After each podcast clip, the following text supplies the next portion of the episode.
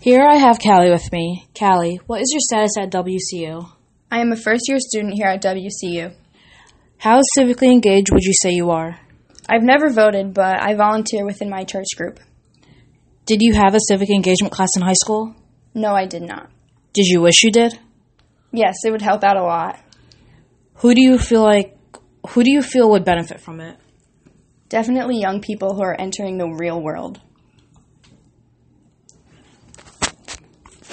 Callie, did you vote in the 2016 presidential election?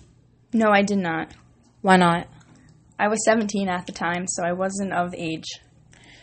What about the people in your senior class? Do would you say that a good amount of them voted? I would say probably no. Talking to a few friends, they said that they did not know the correct resources on how to sign up. Okay, thank you so much.